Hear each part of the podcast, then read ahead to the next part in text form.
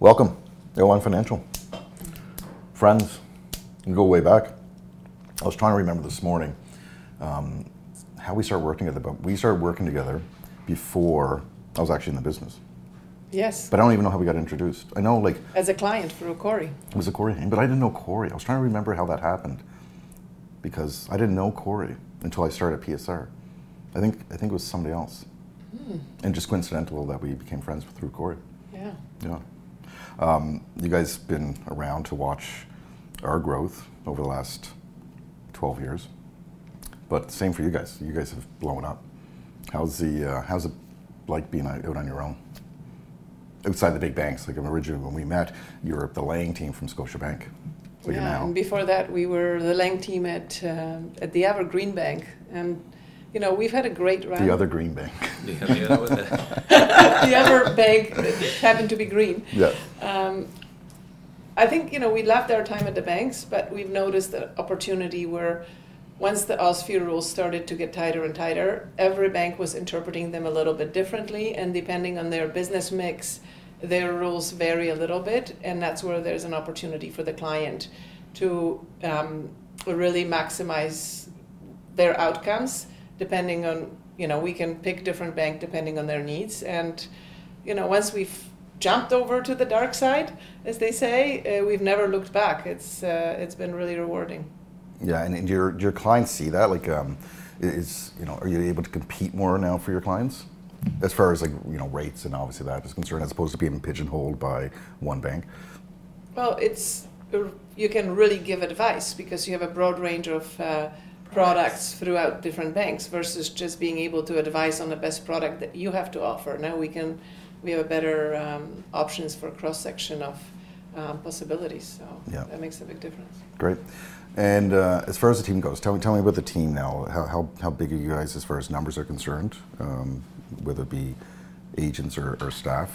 Where are you guys at now? Well, we don't want to brag about our volumes. Uh, we oh, I want to get into volumes, don't worry. uh, but I think that the big thing, the key for us is that what makes us different in the industry, and, and throughout the years, I think we try to stick to that, is that all of our salespeople underwrite first, so we don't have mortgage salespeople per se.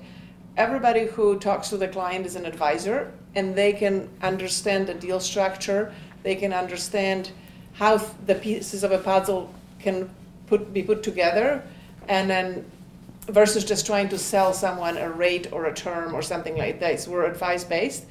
And we've managed to put a really good team around our salespeople so that they can then uh, talk to a lot of clients and have a really back-end support uh, to then take care of a client and, and see it through. So to answer your question, uh, our team is um, not huge by industry standard, but it's very high producing per, um, per uh, mortgage rep, per agent. Uh, which uh, makes it very efficient for, for clients and for us, I would say. Great. So let's um, let's go back. Um, when, when I met you, Joanna, you were the founder of the, the Lang team, and Jason, you weren't there yet. Uh, you were stuck down on Bay Street, yeah. Pulling your hair out, right? There, there. Um, but Sam, you were pretty uh, early on to the Lang team. When, from when you started to when Sam started with you? Uh, two thousand eleven. Yeah. That's where we... Uh, started working together, so it's been a few years. Mm-hmm. We met at the bank, so that's, that's how Scotia. we yes or yeah. the Green Bank, Scotia. Yeah, it was, yeah, okay. it was yeah Scotia. When Joanna came over from T D, then her and I met, and at the time she was pregnant with your second child, and she was looking to expand because she at that time was just a one one one woman show, right? So we joined together, and I was like her protege. Right. And how long were, were you guys working together before you actually came together? No, so in what sense? Like we, when she came over... You started working was, together right away? Well, I think you were over like a few months. Like the, the whole idea of her coming over was to expand the team. Okay. That was like the draw, right? And then we uh, got introduced by our then uh, director. He had met me. I was working at the branch, doing mortgages at the branch. He had met me and said, this is not the place for you. You can do better. and then introduced me to Joanna, and then we clicked. We liked each other. Trouble began. Yeah, the rest exactly. is history. Yeah. You got her humor right away? Yeah, like it was like pretty instant. That's great. Yeah. Yeah. That's great. Um, and Jason, how did you end up on the team? Besides yeah, being so, married to that family. So I'm, I'm lucky enough to be married to Joanna, and when we were present together, Sam always jokes because people would look and say, well, how does Sam? Yeah. But um, you know, background for me, uh, accountant, I was in the insurance industry. I, I grew to be a C F O for a number of years. Uh, you know, I wasn't home a lot, traveling a lot, and, and Joanna was you know one of, if not the top mortgage person within a bank across Canada. Sam sort of joined, and they were creating this you know, empire within Scotiabank, uh, so the, you know, our kids started to feel that dad's never home, mom's always working, and it just piled up. So the decision became, you know, am I like, bye, have a good one, I'll be working, or is there a way to work together? So, you know, kind of I joined the, the trio uh, with Sam, Joanna, and myself, and, and we grew to be, you know, very big. I think probably the largest team within Scotiabank, and we sort of hit the confines where, okay, now you've kind of grown to your max, where could you continue that growth? And that was in the mortgage broker channel, which was great because it was, I think we all had a discussion one day and it was like, okay guys, this is what it's gonna look like. And Scotia was, you know, very uh, gracious. It was literally, we kind of were working there one day, we moved over to the broker channel pretty much the next day. And the benefit for our clients was now we had access to, you know, Scotia, other banks, other monoline lenders. So it was, you know, rather than one product, now all of a sudden we had twenty to thirty different products and lenders. So from there, you know, kind of the rest is history. And, it, you know, I think that's where we really started to work together as well and yeah. kind of see each other's growth has been, um, I think, motivating for, for everybody. For sure. I've really enjoyed watching you guys and, and work with you guys. It's always been a really great relationship, both socially and, and professionally. Um, but uh, what I want to dive into now is the, the, the that transition, right? So being at Scotia, you're in part of a machine, you're part of a monster, um, you, you have the infrastructure and the support. Tell me about the transition, and you guys can decide who wants to answer this, but tell me about the transition into running your own show and creating your own infrastructure and systems. We were part of the monster, now we are the monster. Really, Sam and I do what we do well. It's really, credit goes to Jason. Uh, for no, no. all the other things, for He's all so the value add, good. all the systems. So uh, I'll let you take over from here.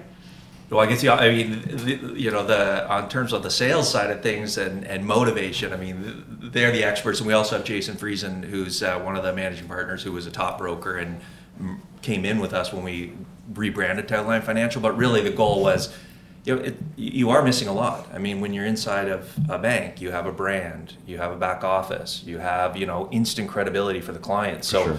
when we moved over to the broker channel, you, you know, people take it for granted. They just assume that, you know, your name is going to be powerful enough to make clients feel comfortable. Well, trust me. And it's like, you know, that's not the case. So you really have to work hard building that trust, building that brand, building that, you know, it takes time. So that was really the transition from the Lang team as we continued to add people, like-minded people.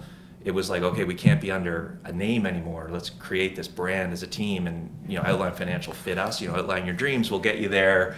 Um, so you know, that was fun. We're sitting in a room, kind of coming up with, you know, what's the best concept? You know, how's that going to feel for a client? And um, you know, and then you start filling in the gaps. You have your strong back office. We really, Joanna mentioned it before. We almost structured ourselves a bit as a law firm, whereas, you know, our advisors are really professionals at what they do. Some of them are accountants. You know, we've had lawyers in the past that are coming to our team. We have, you know, real experts that are supported by our underwriters and our admin, and kind of our support staff were senior level people at the banks that, you know, they wanted something a little different, decided to join us. So we really kind of, it's, it's, you know, we can grow to be, you know, we kind of hover around the twenty-five person range. I think that's big enough where we can service, you know, our, our broad range of clients and referral partners, but we can keep the culture and, and make sure the client experience is the same. So that's... Which is always hard with growth, right? Making a transition like that and building it up the way you guys have, yeah. and maintaining the culture is, it's, it's hard. It's, it's a, it's a, it's a lot of work. It's a full-time job. Yeah, especially when we, you know, get locked up for two and a half years or three years.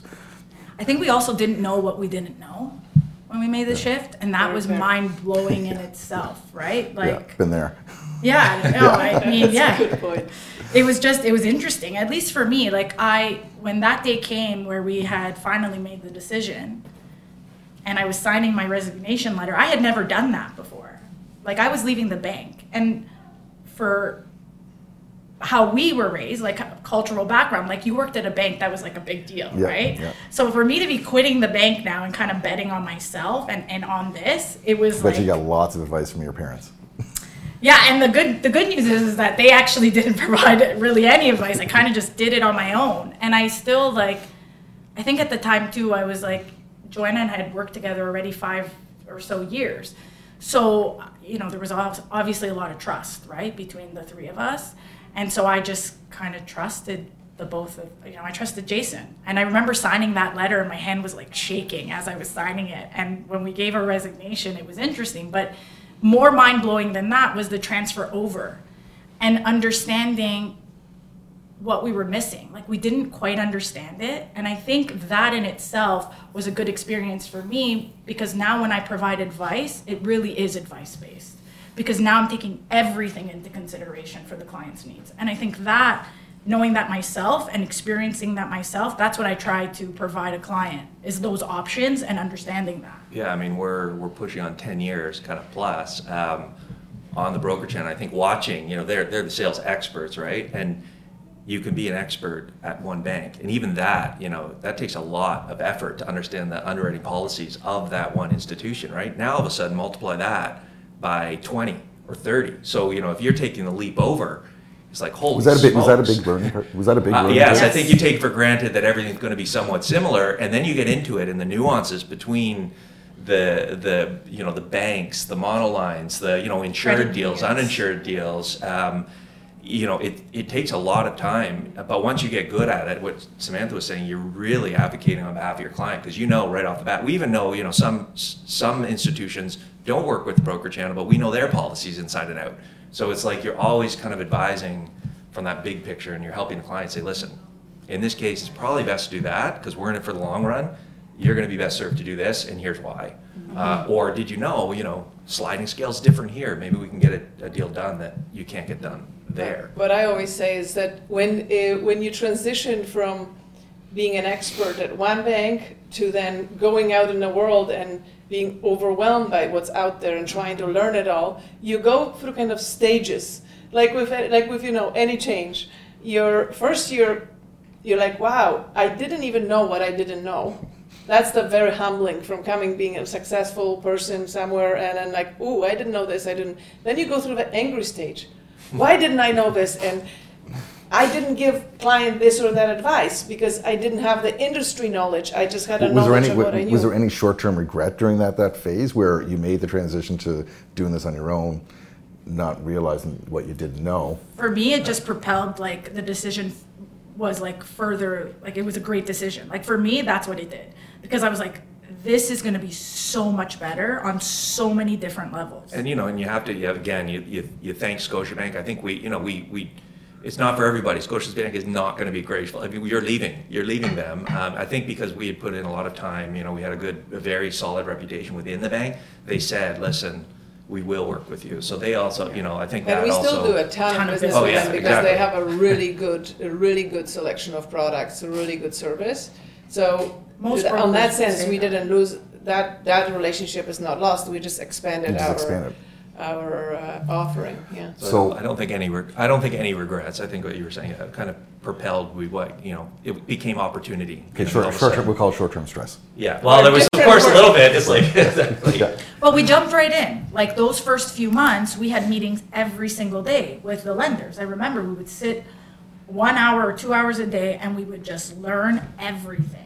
And then we would create, like, remember those spreadsheets yeah. we used to have, which we would cross-reference and just to try to, like, get as much of an understanding as possible. And then eventually it all just, like, sits in your head. It's all like a blurb now. Blur it's funny, we, we, we went through this together at the same time because mm-hmm. we, were, we were launching our yeah. brand at the time before Berkshire Hathaway. And, uh, you know, you guys made the conscious choice to do this. We were forced into it. If you guys remember, we, had, we ended up with the RICO issues with regards to oh, our yes, brand right. and our marketing. Like, yeah. And we basically were told, like, drop your brand or launch your own brokerage. So at least you guys had the luxury of making the choice. No, we didn't want to open a brokerage. But, but you know what? Power to you, because that original team of people uh, back at that little uh, little yeah. storefront, yeah. Um, you know, six hundred square feet, you, you've built, that's where the culture started, and you're still all together. Yeah. And yeah. the core people you know, are still together. The yeah. core people are still together, and then, you know, obviously you naturally attract more like-minded people and build from there. But when it all started, and when you find the right people, and you can, you know, it's it's like a it's like a marriage, right? Yeah, for sure. Uh, and you have to figure out all those pieces. But power to you to continue with with the same team and just grow and evolve. And Blair's the wife. Blair's the wife, just for the record. Oh, yeah, no, it's, it's been it's been uh, it's been interesting uh, to watch. So tell me about um, tell me about your, your your your client experience. I know firsthand, you know, the reason why we work with you, not just because we're all close, but the, it's the it's the client experience. We know when we hand a client over to you guys, we just know they're being taken care of, right? So tell me how you approach a client and and why you're while why you're different from a lot of the same service that's out there. I would say consistency is probably key. Like, we have really good processes in place that we do, and we're con and we're not we're not stuck in our ways, right? Like, we're constantly evolving. Like, Jason right now is is launching something for the brokerage that is going to change the processes. And why is it happening? Because we see a potential to improve. And so I think in that regard, like, that's what makes us different. So as an example, if we give like a service level standard, right? So for your agents, our service level standard is two hours. Within two hours of an introduction being made, a response is then given to the client. And that goes always. And it's just an email response, introducing ourselves and, and going from there. And then it's like follow up. If we don't hear from the client, we follow up. We have like a process in place. It's within forty-eight hours. And then if it's not then, it's within seventy-two. And then your agent is notified, right? So like, that consistency goes for everyone. It doesn't just go for you, it goes for your agents, it goes for the top producer to maybe not the top producer. It's just how we do things. Um, and then we tweak from there, right? And uh, we make ourselves flexible. Yeah, and for, I think, one hundred percent. And for individual client, I think where the difference is, we do a lot of business. And we, we really were able to define what we are. And we're, we say that we're not in a mortgage business, we are in a relationship business. And that's what allowed us to grow over the years, is because if you do the right thing, the money always comes. So I think that the key message there is, in every, to every conversation, we come with an open mind. Let's see, let's meet the client where they're at. Let's understand all the pieces of a puzzle, and then, you know, bring, we're not going to give them one hundred options because that's just noise. We're going to give them two or three options and say, this works for this reason, this works for this reason. Or, in your case scenario, you should probably go back to that blue bank, and my suggestion is do this and this and that. She's scared of the names. Because in, in, in your scenario, maybe you can port that mortgage and add a piece and this and do this and that. And hopefully, this is the right advice. We will, you know, help you figure out maybe how you should suggest that they structure it, but maybe sometimes we can't do, ninety-nine percent of the time we'll do the deal, but sometimes we, maybe there's another option that they should explore. We'll help them on their way, but usually what happens is, A, that client is like, thank you, I didn't get that advice when I walked in there, uh, so here's restructure, here's how you do it, and then they usually will refer us someone else or give us an opportunity to compete at maturity. But I think that that's the key message there. You have to do the right thing by the client and give them the right advice. And, and then that builds trust, and that's how our business is built, is on trust. And then if that client says, hey, you should talk to Joanna because she gave me advice that saved me money and she didn't even do the deal, guess what? You just um, segue into my next question. Where does your business come from? Um, you know, how, how are you guys generating business? Obviously, you have a book. Um, how, where's new business coming from? I mean, I, I can take that too, because I think it segues exactly from the last point. I think, you know, I think the differentiator is a lot to do with the team. I mean, the difference is uh, the mortgage broker industry typically is a, is a lot of individuals that work under a name, yeah. under a brand. You know, at the end of the day, that's a one-person show. Maybe they've hired an underwriter, maybe they've hired an assistant, but the level of that, you know, their experience is based on the deals that they've done. Right? Same as you go to a branch at a bank, the experience of that uh, F S R, or um, that's the right okay. terminology, yeah. Yeah, would be the number of mortgages that maybe they did. And you know, they're also cross-selling. Whereas, you know, the way that we really saw the opportunity was, you know, our, our managing partners, Joanna, Samantha, Jason Friesen, have done literally billions of dollars of mortgages, and that accumulated knowledge gets shared with the rest of the team. And then you bring on, you know, the other sales reps who also bring that knowledge. I mean, we have one, two, three, you know, team meetings every week where we talk about what's going on in the industry, what's going on with the deals. We have an underwriting pod that sees every deal and packages it the same way for our lenders. So our lenders love us. So as a client, you know, you're getting the advice piece, but you're also getting those years of experience and real deal knowledge that's constantly updated and refreshed. Yeah, so, your own company, but you're also still a team. Right? Yeah, absolutely, yeah, you're, you're, and, and that makes us stronger. I'd compare it like, to like uh, it's like uh, you're the Heaps Estrin of, of mortgages, right? Same type of concept. The, yeah, I mean it's it's it, I, I, yeah. I go back. I really think the lawyer law firms do it really well. I mean that would be the you know. It's not and the Heaps Estrin is a great team too. Well, yeah, they're, we like yes, it. yeah. No, that's what I'm saying. Like she's she's a brokerage, but she's still a team, right? Hundred percent. Yeah, yeah, we a very uh, productive team. Kaylee, Kaylee's team is. And she's, I think she's one of your big, uh, big agents as well. Yeah, shout out to Kaylee. Yeah. yeah. I'm trying to get. I'm yeah, trying, you're I'm saying I'm now segue back. Yes, exactly. Just so you know, I'm trying to get her on here. Uh, yeah, no. the, I mean, I think obviously a lot of our uh, business comes from our partners with the realtor partners. I mean, we, you know. You're segueing um, again.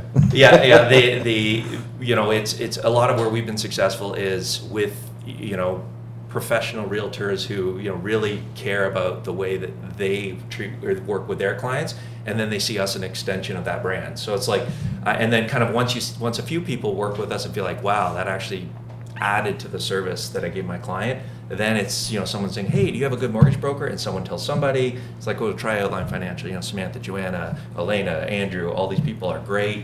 Any one of them are great. They're going to treat your clients. So I think it's a builds. it's a testament to you guys that um, you know we go to your event every year, we're wherever you're holding it at the time, and it's always the same people. It's always the same agents returning year after year.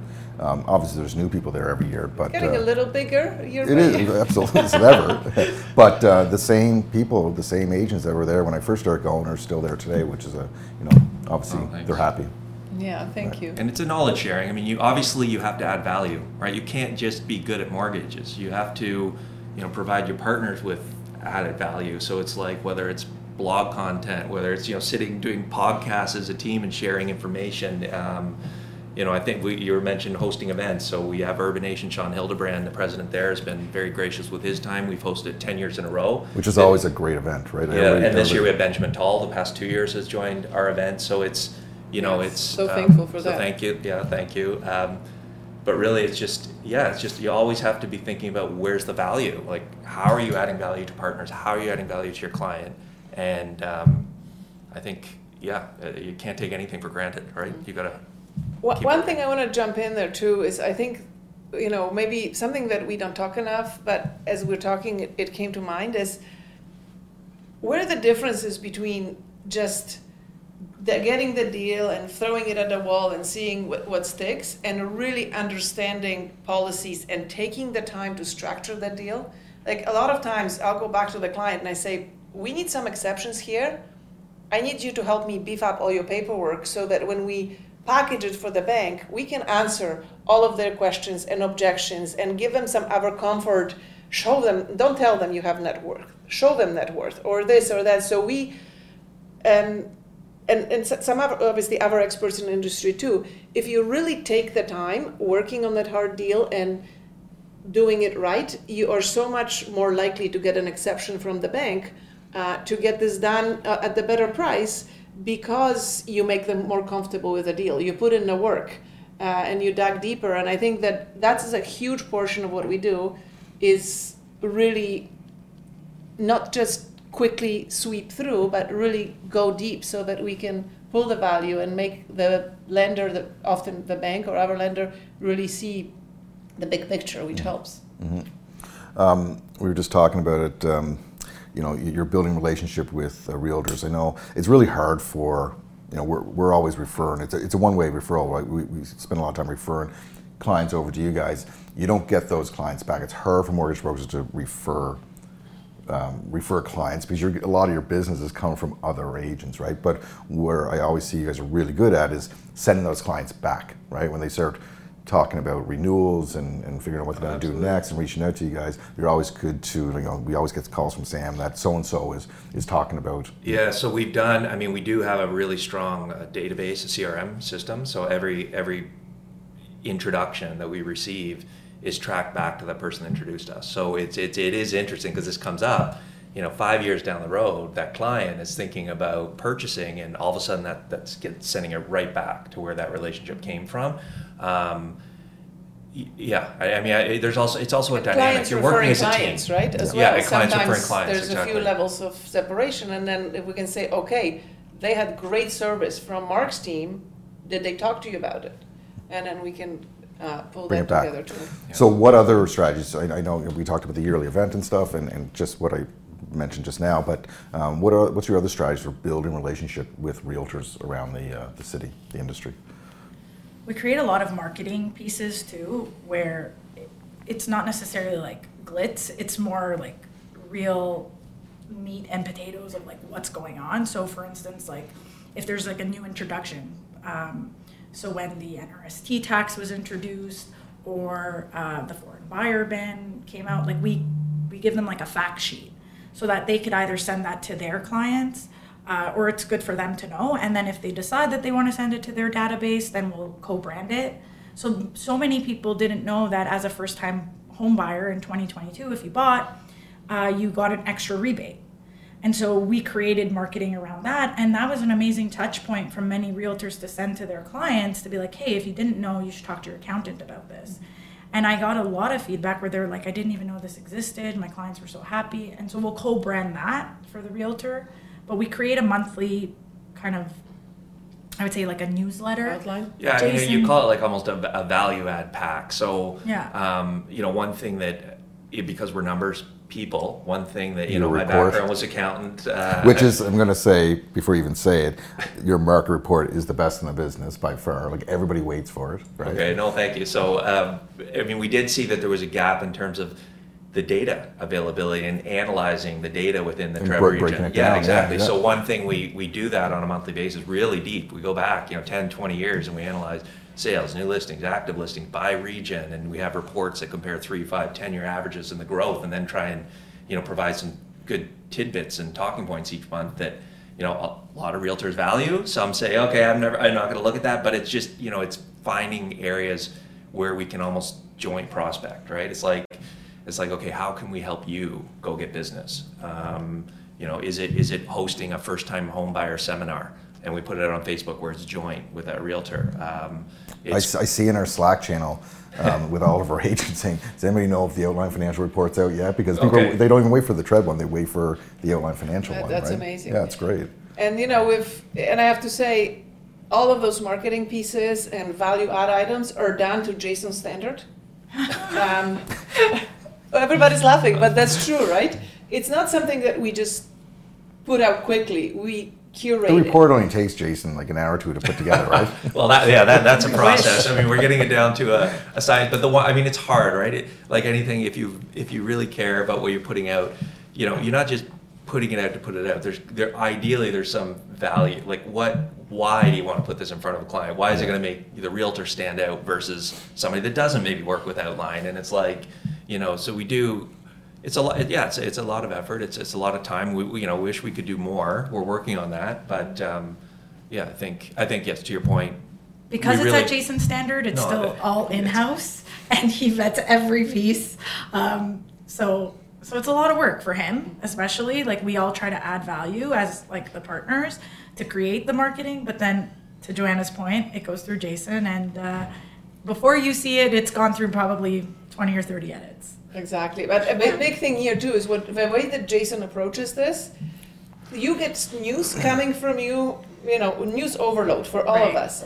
But it's not the news. It's like, okay, what does this mean to you, and what does this mean to your client? So the noise comes in, and Jason says, okay, what's happening here? Where is there an opportunity for the client, or for for the agent to share with their clients, or what is their warning, or what is What, what does this mean? What are the consequences? And what are the opportunities? And I think that that's the key thing what the agents are looking for is like, what's in there that then I can use as my value add to my I think, referral source? I mean, in fair, you guys are being super kind, but the goal is, you know, that's what I'm kind of bringing to Outline. You guys are bringing the skill and dealing with client. So, you know, we're pooling that together to, I mean, it's not any one of us that becomes Outline. Outline Financial is that because of you, because of you, because of me. Um, and then other J F, people on the yeah. team bring in their piece. And we've been so lucky to build this great group that everybody's bringing a different skill set that creates the Outline brand, that creates our difference, which then we, you know, hopefully shows to our, our partners, our partners' clients, our clients. And it takes um, a lot of work to, to get there, right? It takes a lot yeah. of work to get to that great group. Like yes. there's, yeah. we all, I think, have made some fumbles over the years, but, uh, um, you know, but, but getting to a point where you're really proud of your group, it's, that's really rewarding, right? Absolutely. So yeah. let's talk about that. not, not the fumbles, don't worry. The, the, the, the functioning dysfunction? Yeah, exactly. No, but uh, let's talk about business and entrepreneurship. Like, you know, what has been your biggest um, obstacles in building this up to where it is right now? How would much you, time would you say? No, I know. We all, we all have them, right? But like, what would you say? Or what's your, your, your biggest learning curve, I guess? Let's try it that way. I think that being in a broker space, you're not just doing deals, you're also running a business, and then you have to decide uh, where your time goes. And there's so many different aspects that you could invest your time in, but time is limited. So deciding on what are the core things you're going to focus. And I think the biggest thing was to decide what you are and what you aren't. And I think in our industry, same same with realtors, you really have to, you can't be all things to all people. No. You, you have to differentiate yourself, and I think that that's been the hardest journey, and then trying to figure out what are the most important things and take out the noise and really focus on that. Yeah, know who you are and who you need to bring on to fill gaps. Yeah, that, that's always, you know, a work in progress, just trying to, um, you know, hopefully attract the right talent for people who are great at their job, but also like-minded, care about the client the same way, have the same level of attention to detail. We, we sometimes have too much attention to detail, but it works out for clients. Um, but I think yeah. we just talked about what gaps Jason fills, so I'll let you answer this, but what, what gaps does uh, Sam fill? Putting you on the spot here. Sam? Yeah. Little Sam, our, our daughter from back in the day, that's how people look. Sam Looking so our, cute over there in that little chair. That's right. Sam is no shriveling violets. Sam is our broker of record. Yeah, I know. Uh, and uh, she is incredible at, at compliance and keeping all of us organized. Sam is very compassionate towards her clients and extremely technically strong. Um, so she's also a lead for, for other people on a team on how to solve deal problems. Uh, her, her mind is just so uh, good at putting the pieces together and thinking outside the box, and I think that that's a huge... Not necessarily uh, deal, deal opportunities. I mean, really, the, the the really neat thing about a broker space is, and it was kind of similar back in my insurance day, being in the insurance broker space is, you know, a deal can get done. It's just at what price, right? I mean, a lot of our business is we try to get everybody, you know, in the bank space, A space, best rates. But if that doesn't work, you know, maybe there's a A minus space or a B space. And the rates right now actually aren't that much different, but the underwriting rules are much more flexible, and if that doesn't work, you know, what's available in the private space? You have mix, you have individual private lenders, you have, you know, they're very equity driven versus necessarily the borrower driven. So, you know, Sam is really good at, she knows all of that, and kind of where, you know, someone would take them, you know, they're like, I don't even know where to start. Sam's like, boom, boom, boom, she can just see it and kind of work the path and say, well, this, this fits perfectly here. I know the person that would do that, this and the other, and here's the next step. And she's able to kind of do all of that, um, you know, very quickly, while at the same time being the principal broker and knowing that FSRA requires this in order to be compliant, because, you know, fraud and all this other stuff hurts the industry. So it's like, how yeah. do you do it the right way? Yeah. Um, so everybody wins. You get, realtor gets the deal done. Which was a lot of gray um, in the business, right? Yeah. I mean, that, that's huge. I think at the end of the day, we're, we're we get the deal done, which means the sale closes and the realtor's happy and it's smooth and hopefully results in and everybody business. Can sleep at night. Everybody can sleep at night. So, yeah, exactly. So, and think, um, so what else is for the three of you guys? Because um, you guys are all partners, and you have a fourth partner. We have a, a fourth, fourth partner, so Jason four partners, Friesen. So we, we couldn't like have a whole party here. Yeah, yeah. But Jason brings uh, amazing value to the team. Uh, he is a relationship-making machine. He is uh, inc- he pumps out incredible amount of volume. With uh, he he adds another level to the team in terms of efficiency. efficiency Um, how he does the amount of deals that, that he can, and how he makes it really look effortless. Uh, so there's a gift in itself. So he's a big mentor to our salespeople as well, um, because you can, you know, there's only so many hours in the day, and how do you do that and provide the value, but at the same time balance your life? And you know, we all have lives, few kids. You gotta fit it in somewhere. Cats, dogs, everything else. Yeah. So just, you know. What uh, What about the, uh, the the learning curve on team management? Right, you've gone from a smaller, tight team at Scotia to now a twenty-five person team. How's the uh, managing the personalities? That learning curve. Laugh, you're laughing at that. I don't think we, you know, we're. I approach this. We work for the team. And the minute you forget that, yeah. you're dead, yeah. right? Done. Because there has to be something in it for everyone. There has to be value.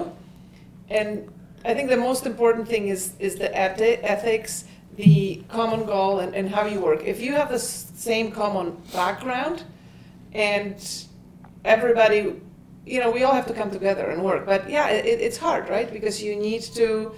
You need to support your people, and the same, like you need to give value to your referral sources, value to your clients, and value to your agents. And I think we all are right now in partially in a value-add business. What are you contributing? Um, so is it a struggle? Always, right? Uh, just that's the re- if someone says something different, I think, you know, they're lying. So um, I normally don't focus on the market too much on, on my episodes, but you know, having you guys here, I have to. Um, let, let's let's talk about the market. You know, treat us all like we're dumb, and let's uh, break it down for people out there. What is happening? Uh, are you hearing that? It's crickets. uh, I think literally, I mean, across Trev, there were just over fifty-two hundred sales. If you compare that to August two thousand twenty, it was less than half. I mean, in general, I think just the volume of transactions are down thirty percent versus what we typically see. So things are slow, um, and I think if you're in the you know, if you're in the transactional bit, you know, people have to buy a property in order to, you know, for a realtor to have a closing business. People you need they need a mortgage to do that. So if you don't have sales, you don't necessarily have those uh, transactions. I mean, we are insulated somewhat. We have a renewal. You know, we have our clients that are constantly renewing. Yep. We have, you know, clients that because, you know, prime rate's seven point two percent right now, um, people are looking to how do I pay off that, you know, credit card debt? How do I pay off that H E L O C? How do I consolidate my car loan and all that? So we do have some of that kind of refi business that sort of keeps it, but it's slow. I mean, I think the positive out of this is it's been a long time since it's been this slow, and we're finally starting to see that inventory creep up. Yeah. Um, not necessarily great for everybody, but if you're a buyer, you know, there might be choice, right? You're seeing um, you're seeing active listings in particular townhome condo segment hit, you know, near highs for the past ten years. Uh, so, you know, September numbers will be really interesting to see what happens. But if you're a buyer, it might, you know, it, it be being prepared is, is or or an investor that maybe has the access to capital. I think there's key there. Like I think there's going to yeah. be, we talked about this before we started, but there's going to be lots of opportunities coming up, right? Be greedy yeah. when people are weary, be weary when people are greedy. Yeah. So exactly. I think this is that time that's coming, you know. Tell me, tell me about the next few months. What, what are your, what are your? You don't have a crystal ball, sure. but where do you see this going? Um, you know, first, I, first of all, yeah. do, we, do we have another rate hike? Oh, good question. You, yeah, well, I'll let I'll let the two of you take that. fifty-fifty, I think. fifty-fifty. Uh, but I think the big thing what, when we're talking to the consumers, especially the investors, surprisingly, many of them don't look at the fact that oh, the prices not in every area across the board, but generally the prices are down, which is the opportunity. They're looking short-term cash flow. Oh, the prices are down, but the rates are high. It's expensive to carry. It doesn't cash flow. It's not a good time to buy. Uh, we have some interesting uh, tools that Jason's built uh, looking at that. And it is a very, if you look at the bigger picture, if you can cash flow uh, short to midterm, if you can get a really good deal on a property, and, and in the short run rates are higher than average for, you know, last ten, fifteen years, that is exactly the right time. You should look at what you can do. Um, and same with, with, with end users. Some sentiment is, oh, like, oh, I'm gonna wait until the rates come down. Guess what? There is a correlation between rates and prices. For sure. Uh, and a lot of people are scared or they're waiting. I think it's precisely a really great time to jump in, understand what you can do, and then educate yourself on the market and, and look for an opportunity. Yeah. Uh, I am, for example, thinking about the O S F I and their uh, stress test review. They're uh, doing that every year. In December, they have to review stress test and then determine if that rate plus two is still serving us and if it's protecting the market. And right now, if, you know, mortgage rates are ish, let's say six and a half percent ish, so you're qualifying at eight and a half. Do we really need to Uh, protect the client because we're worried that the rates are going to be at eight and a half? And I think no one in the industry is thinking about that. So maybe there's a potential for them to revise or abolish the stress test. I'm just, you know, hoping here. But there could be other factors that happen, and suddenly if affordability improves, people feel good, and boom. We've seen that switch before, right? Where things are tough, things are tough, and it's not it like... It turns on. Well, that happened right? with me, no? Yeah. So what is that? Well, like? I, I could go back to your question. Will rates? Will the Bank of Canada move up again? Um, well, they were done in January, weren't they? I mean, I think we saw that. I think we saw the market respond, where even the thought that they were done got people buying again, got people thinking yeah. about buying, and we saw a run up in average price to May, and then all of a sudden the Bank of Canada's like, hold on a second, we're getting some pretty, I guess you call it, uh, uh, um, uh, not not. Uh, Anyway, stronger than expected results in terms of inflation, economy, and all of a sudden the Bank of Canada stepped in June, July, increased rates, and everybody's like, oh no. So we were done in September, weren't we? September sixth, the Bank of Canada met, hold rates, everybody's, yes, we're done, G D P slower, you know, all these economic numbers are slow. Inflation comes in. Inflation comes in at four percent yeah. Yeah. versus, you know, an expectation at three point eight. All of a sudden, the market is, you know, the investor market bumps up and down every single, you know, when S V B collapsed, bond yields dropped, interest rates actually dropped back in March. All of a sudden now, the bond market's pricing at about a fifty percent chance of a rate hike before the end of the year. Um, I would probably think that's maybe a good ballpark, fifty fifty, whether the Bank of Canada goes up once more. Um, but at some point, you know, when we hit that top, and hopefully sooner than later, I think for a lot of people, um, then I think you start to be, see people being able to plan, being able to budget, and they just take it into consideration. And then you'll start to see the market move. That's probably gonna move average prices up. And then the question is, you know, do you wait too long?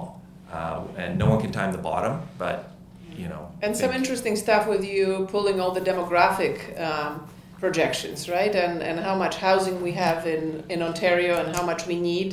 The shortfall is huge. It's, it's crazy, like we all know this, right? Like like Doug's report last year, Um, came out with a one point five million unit shortage for the next seven years. Now that's not like uh, that's just like dwellings in general. It's not it's not yeah. just, you know, sales and whatnot. But uh, like that's a massive shortage.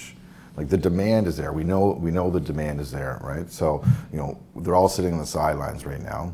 Inventory's starting to creep up. So what are the key indicators that you think will give buyers the confidence to come back with that type of demand that we know is there? Um, I think it's affordability personally. Like, I think that's where it needs to start. I think we always get this question, or at least I do, from clients. Do you think it's a good time now for me to step in, even though rates are here? And I always say, like, timing the market is never advisable, right? Do you need a place to live? Um, and I and a lot of people are becoming forced to, to find homes, too, because either their landlords are selling units or... Um, they're moving back in or something like that. That's what I've been seeing a lot lately. So I always say, like, can you afford the monthly payment? Are you comfortable? And then to Joanna's point, Jason's created some cool charts where we like show them, okay, well, if you wait and the price is here and it goes up incrementally, does it make sense still? And how do you feel about it? But I think there's always gonna be a need, whether it's because it's too small or whether because you need to downsize or whatever the case is. And if you can afford the monthly payment, then I think it makes sense in any regard. right? Especially with where rental prices are. There's so much noise, right? It's, it's hard for, for re- realtors and, and for yeah. people like yourselves to, to educate clients like that when there's just so much noise out there, right? right? Toronto life and using the word bubble, or Blog T O using the word yeah. bubble all the time. And, and you know, everybody wants to feel like they're getting a deal to some degree, right? Yeah. Whether it's the rate or the price. That, yeah, I just think that that word uncertainty. Right. It doesn't cause action. Uncertainty is uncertain. You saw that, and you know when COVID first hit, two thousand twenty. So it was middle of March, two thousand twenty. April, no one bought, but no one listed. So it's just the market yeah. just stopped. Yeah. So you actually, and that's why that's why we moved from a absolute standstill to prices shooting up that no one expected, because the market stopped. And then it just took off. So, you know, once it's once, really wild when you break it down what happened. Yeah, it's it's. I mean, it's it it. it like who would incredible. have thought? Like when the world's shutting down, we're gonna be locked indoors, and like we just thought everything was gonna end. Everything was yeah. like yeah. we just launched this company. We're gonna yeah. Blair and open I, houses. Blair and I, we're gonna move, we're gonna I mean, move to yeah. Mexico, right? Like yeah. we're just like let's call it. But uh, yeah, look what happened. It's, it's unbelievable. So I, I think you're feeling that a bit now. I mean, up to this point, sales and new listings were sort of sitting. You know, they weren't really. They were both kind of matching each other, which was let, letting you know average price remain relatively where it was. Now you're starting to see those new listings start to creep up. I think that's some, you know, maybe they're calling it deleveraging. So a lot of investors that maybe are carrying six properties, well, they're going to get rid of one. Maybe they're going to get rid of two, free up their cash flow to, you know, because interest rates are so high. So, um, you know, that's something to watch for. That happened in uh, two thousand seventeen. So the last time we had a market, big market correction was the Fair Housing Plan. Mm-hmm. two thousand seventeen, what you saw there was areas like York um, and some of these other areas where inventory, in particular detached inventory, started to spike. And that was a lot of yeah, investors. Kathleen Wynne's sixteen-point plan. Right, exactly. It was yes. really effective. Exactly. So, it, it, I mean, that was a shock system, but you saw inventory climb. We hadn't seen that until now. Maybe you're starting to see that, but, you know, because of the population, simple growth, supporting the demand side, you know, Canada grew one point two million uh, the latest quarter uh, results. Ontario grew over five hundred thousand people um, the latest uh, quarter results. So, you know, rental rates are, it's hard for everybody, but they're going up because there's lack, you know, the vacancy rates are extremely low. So you're, you have this underlying demand um, and, you know, there's an opportunity. Inventory is starting to go. When does that demand jump on that inventory? And I think that's where, you know, I think I think interest rates will be a big thing. Once people feel like, okay, we've hit the top, I think that will be the signal mm-hmm. for people. But then out. The switch is going to flip, and it's going to go well, to, from zero to one hundred, right. which we've seen so many times.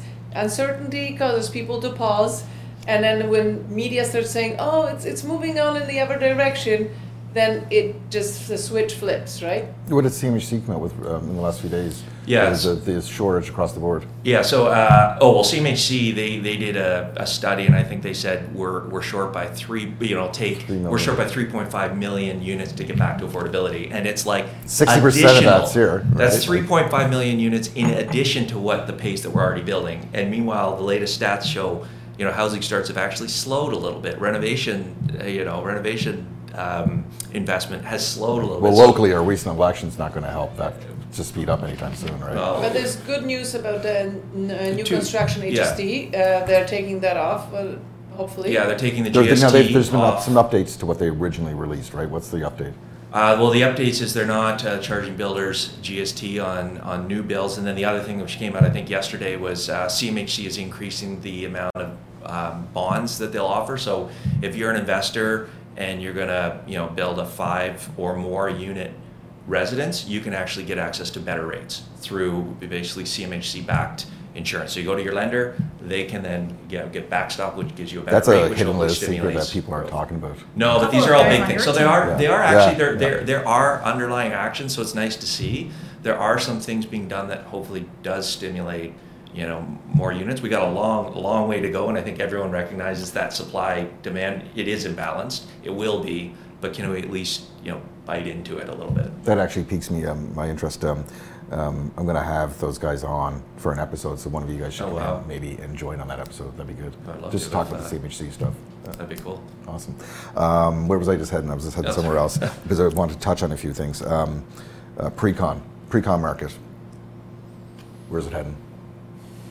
I mean, if Sean Hildebrand was here, he could tell you. I haven't seen the latest quarterly update. Obviously, you know, the pre-con market was on fire for the G T A over, you know, many, many years. Um, uh, you know, they definitely slowed. I mean, I think the, the cost to build a unit is so expensive now that, yeah. um, you know, a new build price per square foot versus resale price per square foot, you know, there's, there's that. A, there's a gap there that's gap. reversed of what we were used to back in the day, right? Yeah. But. So, um, you know, I think I think I'll, I'll hold any comments until the next quarterly report comes out. Um, but you definitely saw, you know, it, it was sort of insulated from a bit of the slowdown in the market earlier. The past few quarters, it's also, it's kind of been hit and it's, it's slowed as well. When's Sean's report come out? Uh, he usually releases it, um, what are we now? Probably you'll see it in October, um, kind of late October, I'd expect. I mean, he, he will usually do the summary on their blog. So it's always a great, you know, it's a quick... quick read. I'd say go there kind of within a month after the end of a quarter, and and he'll usually report on the rental market and also on the uh, the new build market, and it's um, you know, it's always great stuff. He's a great resource for you guys. Absolutely. Yeah. Um, okay, moving on to close it up here. Everybody stresses out about this uh, these questions, um, especially the last one. But I'll go each of you. Uh, favorite neighborhood in Toronto. Favorite? Well, I have to say my heart is in Roncesvalles. I am. You Did know, you get dragged no one out of there? Polish. Yeah. Uh, yeah. Sometimes I need to get my uh, fix of Ronci. Yeah. I get cherry bomb coffee. Go get some Polish food. Um, I I just I, I just love it. Um, nice. I love where I, love I live I as well, it. but uh, my heart is in Ronci for sure. Nice. Whichwood. Whichwood. I just love. Yeah, I just love that area. I grew up around there and.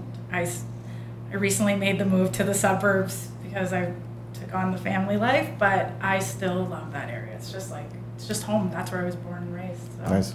Yeah.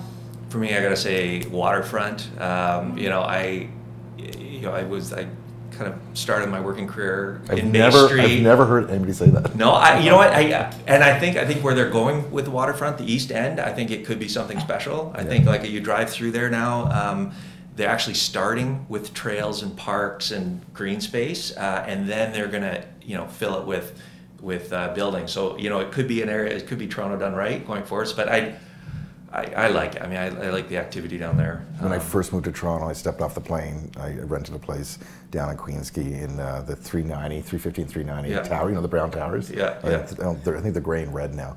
But yeah, that's, uh, so I lived yeah. down there for a few years. Yeah. Um, favorite restaurant in Toronto. That's a hard one. Um, come back to her, maybe. I'll come back to you. I, and you can't say Polish deli. Um, yeah. Favorite restaurant in Toronto? I really like uh, Piano Piano on uh, on Harvard there. Yeah, I love Harvard. I just love being there. Yeah, I love that street. Yeah. That's actually another good area, like that College and Grace area, Palmerston. And what's the, uh, oh God, I just went blank. What's the sushi place across the street? From Piano Piano? Yeah, oh, it's like very close. Oh, it's such a great sushi place. It's like a like a higher end sushi place. Oh yeah? Yeah. Oh God, it'll come to me. This is gonna sound like a cop out, but I'm gonna say Pizza Nova because after a stressful week, I'm sitting with my kids. We order a Friday night. We'll get a Pizza Nova pizza and we'll connect over it. So it's That's you know nice. it's it's um yeah it's it's a cop out, but. Uh, Thin crust, well done. Nice. Pizza, no, I love it. That's what Blair. Blair would have answered the same thing. Yeah, I, I, I'm, my comfort food is Italian, so I like uh, um, Terroni, which is very close to our office. Mm-hmm. Um, I usually ban myself from going there because it's also a takeout. Too much carbs is not good. Um, kale salad from uh, Gusto. I love the kale uh, salad from Gusto. Yeah, it's it's amazing. I haven't amazing. been in so long though, like pre-COVID. Oh yeah. yeah, it's right beside at, our office. I'm at Terroni way too much. Like, my kids are obsessed with Terroni, so we get dragged there all the time. Yeah, it's good. At least they have a good taste. yeah, yeah, too good. I ever tell you that story? Um, my my kid, like my London just will eat anything. Like, she has a really like expansive palate, I guess, and expensive, I should say. Elena, Cape Breton, my my Cape Breton family pick her up at the airport. My sister and brother-in-law, and the kids are in the back seat, and Noel and Kenny say. To London, where do you guys want to, let's get some lunch, where do you guys want to, we'll pick up something for the way home. And Kingsley's like, I want steak. And London's like, I want lobster. And they're like, pizza, pizza, it is. So what's your favorite restaurant? Oh, good question. Mine, I I, uh, I have to say La Banne, where you guys went mm-hmm. to yeah, dinner okay, with us. That was great. Uh, Tay and I got engaged yeah. there. It's our kind of our, our place to, to go back to. Um, I've always been a huge fan of Rob Gentile um, mm-hmm. from the, the Buka days uh, down in King West. Not that Rob's there anymore, but uh, I still remember Buka when it was Rob. He's opening up in L A, Stella. Yeah, he's been he's been out there a lot, yeah. yeah he's opening one, a restaurant there. Interesting. Mm-hmm. It's I didn't called know Stella, that. yeah. Amazing. Yeah. Amazing. He does um, but Buka Yorkville as well, you know, more of a seafood vibe. Yeah. Guys, I really appreciate you guys coming on. Old Thanks friends so and uh, great colleagues, and appreciate your time. Yeah. You. So many, so many us. amazing memories. Yeah, many more sure. to make. For sure, for sure. None awesome. that we can mention here. No, I'm just kidding. That's a wrap. All right, thank you. Thanks, Thanks guys. Thanks.